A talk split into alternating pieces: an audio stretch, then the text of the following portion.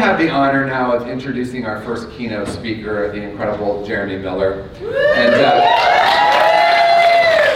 I've been instructed by a very wise person to not introduce the speakers with how much I love them, but I'm going to do it anyway. But, um, what I want to say about Jeremy is Jeremy Miller is the co-founder of Rehab Road Trips, and if you want to know what Rehab Road Trips is, see Jeremy or Dallas. Where are you? Dallas is back there on the camera.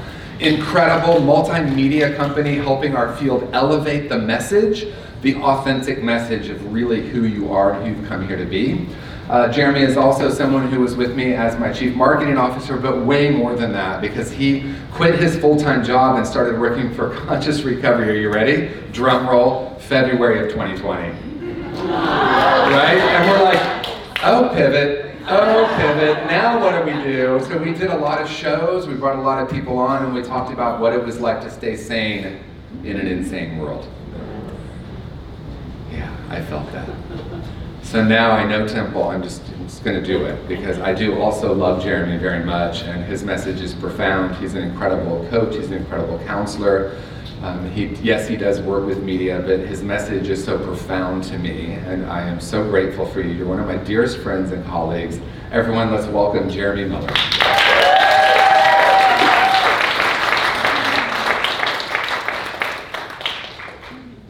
Check, check, check, check, check, check, check. Everybody hear me? Oh, yeah. I'm usually that guy. So this, I'm going to just name it because this is the emergence of authenticity. I'm nervous.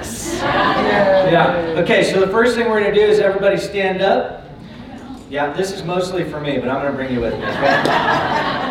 All right, so the first thing we're going to do might feel like a reach, but we're going to try and do it anyways, okay? We're going to take our metaphorical work hat and we're going to take it off. Everybody oh. take off your work hat. And then you see Dallas over there? Throw your work hat to Dallas. Yeah. Yeah, that's right. Okay, now we're going to shake it up. Oh, yeah. We're not at work, we're just hanging out. Deep breath. One more.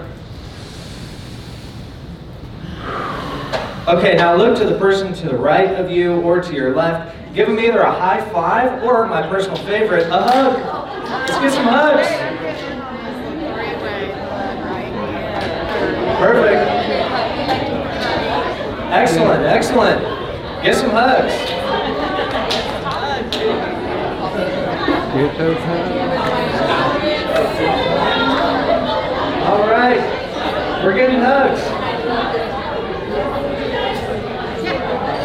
Perfect. All right, everybody, you can grab your seats once you got your hugs in.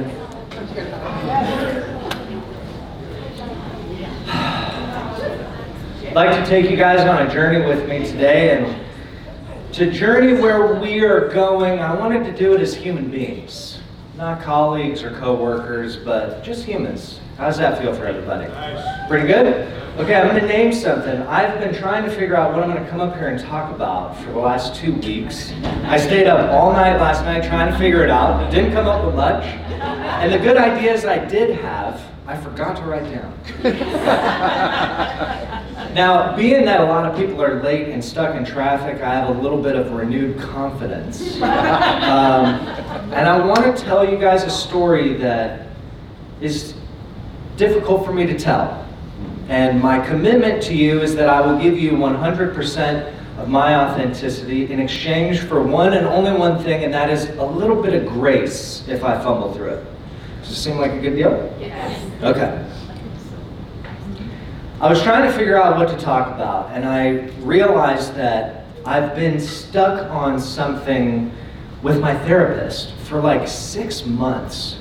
So, six months ago, my therapist her and I were doing some family work, talking about all this stuff in my childhood, right? And she gave me a prompt, and that prompt has been rattling around up here ever since. This is six months, okay? And from that prompt, I've done a lot of writing, I've done a couple podcast episodes, because it's a very big prompt. And the prompt was Jeremy, Tell me the first time you felt unconditional love from your mother. right? So I started digging, and I realized that the moment was very specific.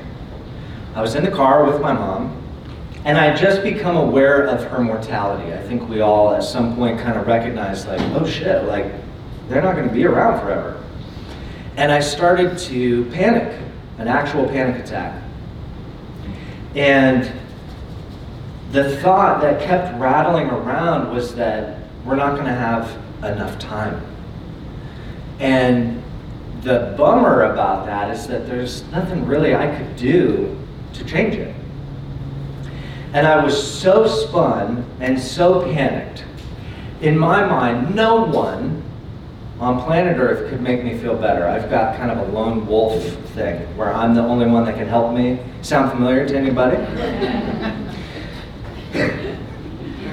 so my mom did something incredible. She put her hands on my arm and she looked me straight in the eyes and she said, Jeremy, don't worry.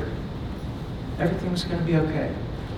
We have all the time in the world, and I don't want to spend it worrying. Boom. In an instant, it was gone. I believed her. I felt like she was telling me the truth and that all this panic and concern and fear and anxiety just left in an instant. And that was the first time that I felt a mother's love. The kicker, the twist, is that I met her the day before for the first time in my life. Being adopted is kind of a trip, and only share this if you feel comfortable. But are there any other adoptees in the house, or is it just me? So, couple? I see you. I see you. Thank you.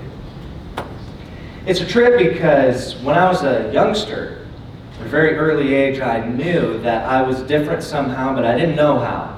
I felt like I was always on the outside, but just barely. Like I, I wanted to belong, but I, I didn't really feel like I belonged. And this feeling of distance was very intense. So intense that even through my years of drug use and, and drinking, I can still remember what it felt like as a kid.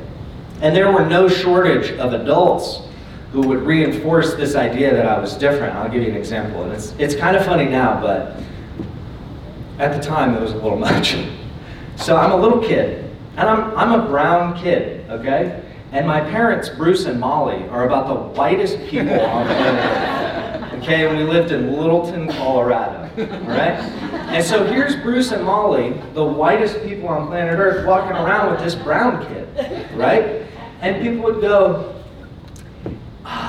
so how, how did this, uh, how does how does this work? Is this like a like a milkman situation or something? True story. And when I was a kid, of course, the reference went way over my head. But I knew that I was different, that something wasn't the way it was supposed to be. When I was 10, my parents told me that I was adopted. And the reason they told me when I was 10 is because we got a letter from my birth family. Now, I was, I was adopted through the, the Catholic Church, and it was a closed adoption, which just means that it was impossible to find my birth family, and also, if we wanted any correspondence, it would have to go through the adoption agency first. Okay? So they would make sure that any correspondence, there were no last names, no phone numbers, no addresses, no way for one to discover the identity of the other. Make sense? So we get this letter, and it's from my birth mom, and she's introducing her and the family, and I, I learned that I have siblings. That after me, they had two other kids that they kept. And in that, I learned that my birth dad played music and was a gifted musician and all this other things, and it was beautiful. But remember, I'm 10, right? So I'm just like, wow, neato. And that was pretty much it. I didn't have the emotional capacity to really understand what was at play. So we wrote a letter back, and I, I read my letters sometimes, and it is just the funniest thing. I'm like, I like baseball, and I like the skateboard, and you know, and it's just like, wow, dude. Um, so we wrote a letter back, and then we never heard anything. Never heard back. That was it. But in that letter, they also sent a lot of pictures. And in these pictures was my birth mom and my birth dad and my siblings. And I carried this picture of my birth mom in my pocket from the time I got it into my late 20s. As I got older and got into high school, I discovered alcohol and drugs, and I'm not going to go into my addiction story because you've heard it all a million times. But when I drank and did drugs, I didn't feel like I was on the outside. I felt like I was part of, like I belonged, like I was home. So naturally, it, it served me very well to drink and use drugs until, of course, it didn't. And the pinnacle of my addiction was in 2008. And between the time I was 10 and the, the time 2008 rolled around, we had tried like hell to find my birth family to no avail. We couldn't find them. My dad spent probably 20 grand trying to find private investigators, you know, the, the unfortunate reality of being born in the late 80s is that nothing was on computers yet, right? And like, where, so where are all these files? Like, there's just stacks of paper. So, anyways, it was impossible for us to find them. In 2008, my addiction had crescendoed, and I ended up living in a tent in my parents' backyard. and the way it happened was, my parents told me they were getting divorced. My roommate had enough of my shit and he kicked me out. And my, I called my dad. I said, dude, I have nowhere to go. And he said, look, man, me and your mom are going through a divorce. We do not need you and all that crazy on top of it. And I said, dude, I have nowhere to go. Like, what am I supposed to do? And he said, well, I guess the only option is to pitch a tent out back and ride it out. And, I, and he was kidding. But my addict mind, I was like, dude, that's a great idea. it's actually like, that's not bad, Dad right? So I pitched a tent in the backyard, and I know what you're picturing, like, oh man, that sucks, you know, and it, it definitely did. But like, also, I feel like I'd be lying if I didn't say that it wasn't actually as bad as you might think because I, I, had a little bit of electricity, right? I had a queen size mattress in there, you know what I mean? Like a little stove for my food. So, as far as living in tents goes, this was like pretty first class, you know what I mean? I, I had this plan that I would be in the tent for a month, right? I'd go, I'd, okay, I'm moving into the tent. My girlfriend left me. I get it, dude. I'm moving in the tent. So I'm gonna do? I'm gonna get a haircut. I'm gonna get a job. I'm gonna lose a little weight. You know what I mean? I'll quit drinking. I'll meet a new girl. We'll get a place together, and life's gonna be awesome. One month I gave myself. Do you guys think that that's what happened? No, no, no. It did not happen. No. I was in that tent from July of 2008 until January of 2009.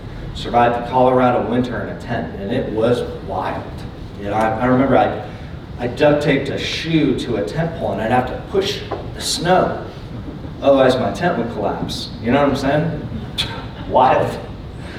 In the tent, I tried to take my life, and I got very, very close. And a few days later, I did something that changed my life forever. I watched Iron Man. Anybody seen Iron Man? Raise your hand if you've seen Iron Man. Dude, that movie freaking rips, right? right? So I watched Iron Man. As soon as it was over, I watched it again. And the reason I was so taken by this film is that I had this realization I'm looking at Tony Stark, this billionaire genius playboy, and he ends up in a cave. And I'm like, okay, well, I'm not a billionaire and I'm not a genius and I'm definitely not a playboy, but I'm also, I'm in a tent and that's kind of close. right? and I come to this realization that maybe, just maybe, I am a character in my story. Maybe I'm the hero of my own story.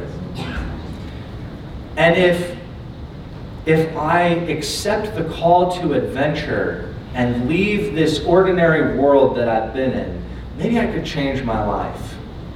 So Joseph Campbell studied stories and myths thousands of years old, right? And he discovered that the way we've been telling stories has pretty much been the same since forever, right? It's called the hero's paradigm or the hero's journey. It's the archetype for every movie you've ever seen every story you've ever been told. And I happen to be completely obsessed with movies, so me and Joseph Campbell, will be vibe. You know what I mean?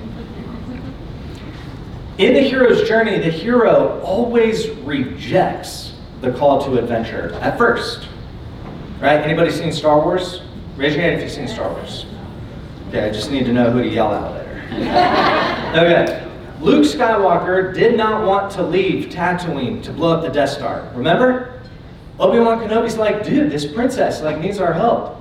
And Luke Skywalker's like, nah, I'm gonna be a farmer, dude. They reject the call. Neo didn't want to go into the Matrix at first. It took a little nudging from the friend or the mentor role in the story. When they accept the call to adventure, they leave the ordinary world behind them and enter the extraordinary. And in Act Two of the movie, our main character fumbles around and finds himself, which is why it pays off in Act Three. You guys with me? Making sense? So I thought to myself, if I accept the call and leave this ordinary world, maybe my life would change. The next day, I told my mom I was ready. I was on a plane at 3 o'clock that afternoon to treatment. That was in 2009. I've been sober ever since. Thank you.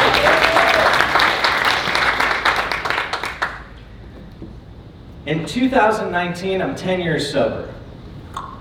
Right? And I'd ask myself over the years, where's, I wonder what I could do to find my birth family.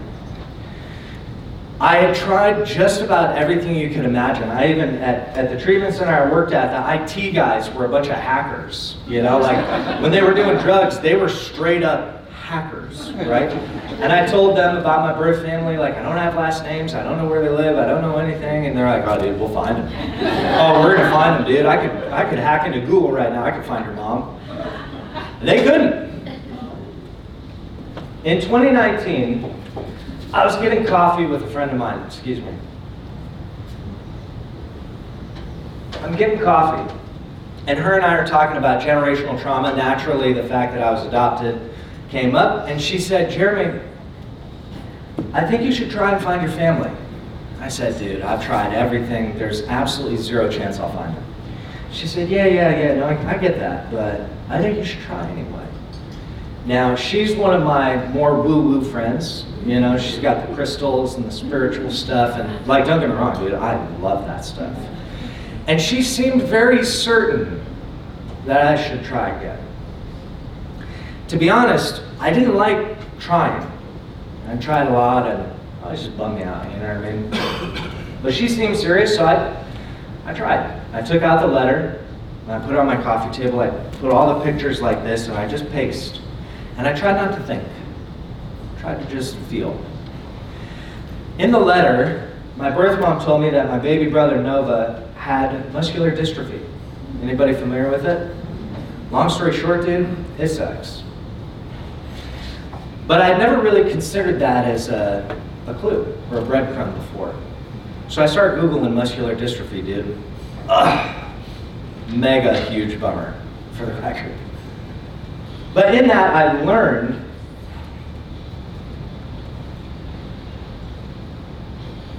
most people don't make it out of their teens. I knew he was born a couple years after me, and now I had a window. His name was Nova, and it's a less common name, especially for a dude. So I thought, dang, I'm gonna try, let's try honing in on Nova and muscular dystrophy and just play with that in Google and see what happens. I'm 10 pages deep, and you know, page 10 results, dude. It gets, it gets weird down there. I'm on page 10, and there was a link. I click it, and it's this obituary. Oh. My heart fumbled its way down into my stomach. I can't really describe what it was, but I was too late. I took a moment, and then I kept reading. And in that obituary was the first and last name of my entire family. Oh shit, this is the farthest we've come. So then I start Googling their names, and I'm going to leave them out for, you know, I know, we, I know none of y'all are creepy, but we have a tendency to Google stuff. For their sake, I'm going to leave their names out. But I start Googling names. Their names are very common, unfortunately. So it's like kind of a needle in a haystack, but at least I had the name. In the letter, they said they lived in Missouri, but I thought to myself, well, divorce rates are pretty high. What if they got divorced and, you know, one of them moved back to Denver where I was born? So I start putting in Facebook, their name plus Denver, fumbling around, seeing what I can find. I'm scrolling, scrolling, scrolling, scrolling. My sister, I'm looking for my birth sister at this point, and her name is super common too. I'm literally going like this on my phone and just letting it fly, right? My roommate at the time asked me if I wanted a grilled cheese, and I'll never forget it because what I'm about to tell you sounds made up. But on my life, this is how it went. My roommate Michael said, Hey, you want a grilled cheese? I look over and I say, Yeah. I look back, and my finger was on my birth sister's profile. I know this because when I clicked it, there were Star Wars memes. She had Quentin Tarantino banners. And I said, Holy shit. this is the first time, mind you, that I've ever looked like someone before. I grew up not resembling any of my family. You know how weird that is? People look at you just kind of like trying to do the math you know. But people never, never once did I get, oh, you look like your mom. It doesn't seem like much, but it's a lot. I find my sister, start looking in her about section, boom, I find my birth dad. But the one I was really after was my birth mom. She was the one I needed to know. She's the one whose picture I had on me for 10 plus years that I would look at and wonder about every day. What's, what's she like? What's her laugh like? I wonder what it's like to be her son. I wonder what, what her hugs feel like. These are the questions I would ask myself looking at this picture. And then I found her profile too. So I panic and I freak out. And I'm like, oh my God, what do I do? So I write him a message. And it's long because I'm, I'm wordy already. And it's like, what do you say? Like, hey, what up? I'm your kid. You want to hang out? You know? I worded it very, very well. And their response you want to hear what they said? Is that interesting? Yes. What did they say? I'm going to read it, Temple. I love Temple. This is from my birth dad, Jeremy. Oh my God. I have searched for you for so many years. We have so much to talk about, and I am overjoyed to hear from you. I'm on the phone with your birth mom. We are crying our eyes out. I can't even, I can't even explain with words how we feel right now. It's like the sun just came out after 30 plus years. My birth mom wrote me.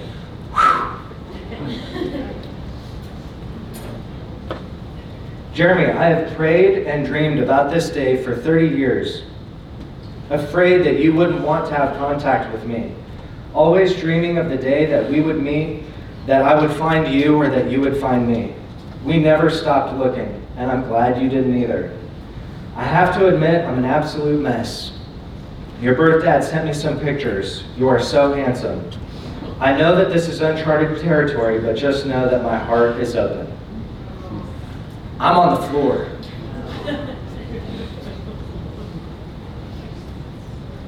Two months later, I met him. And that's when I felt my mother's love for the first time in my life. I was worried about time because I had just found her and she told me about a medical condition she had, and my first thought was, I didn't find him soon enough.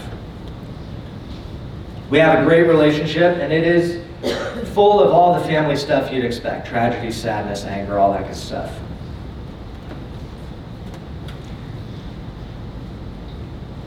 You might be wondering why I'm telling you this story. The theme for this conference is the emergence of authenticity healing the healers. Well, I believe that stories have a lot more power than we really give them credit. 5,000 years ago, we didn't have therapists. You know what I mean? We had each other and we had stories. I tell you this story because eight months ago, my mental health totally nosedived. And it took me two months to pick up the phone and call somebody, to call a colleague. I called at least 10 people and I said the three magic words I need help. Do you know what more than half of them told me in return? Guess. Any guesses what they said back? They said, Me too. Me too. Me too. It broke my heart. I said, Dude, have you told anybody? No, just you. Hmm.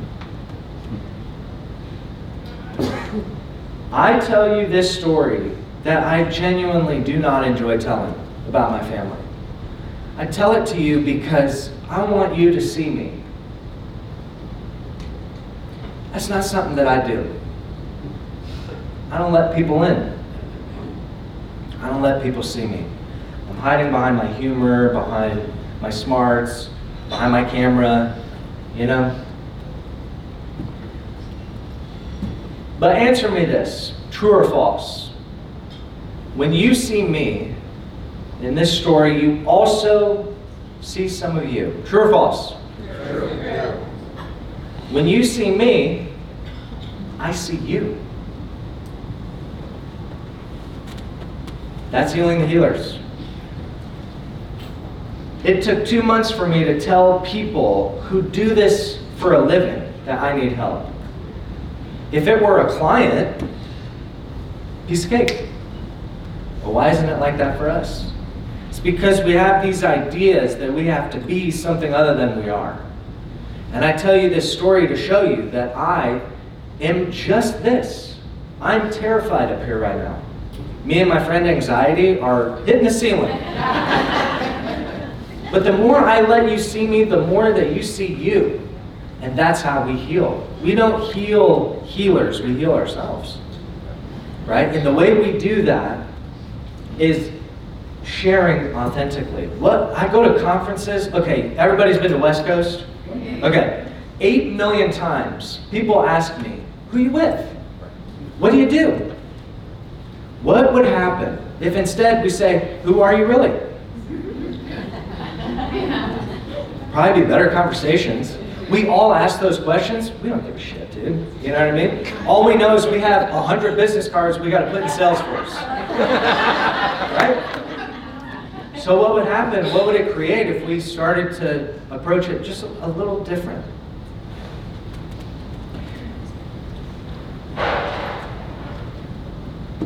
The invitation I'm ex- extending to you is very, very simple.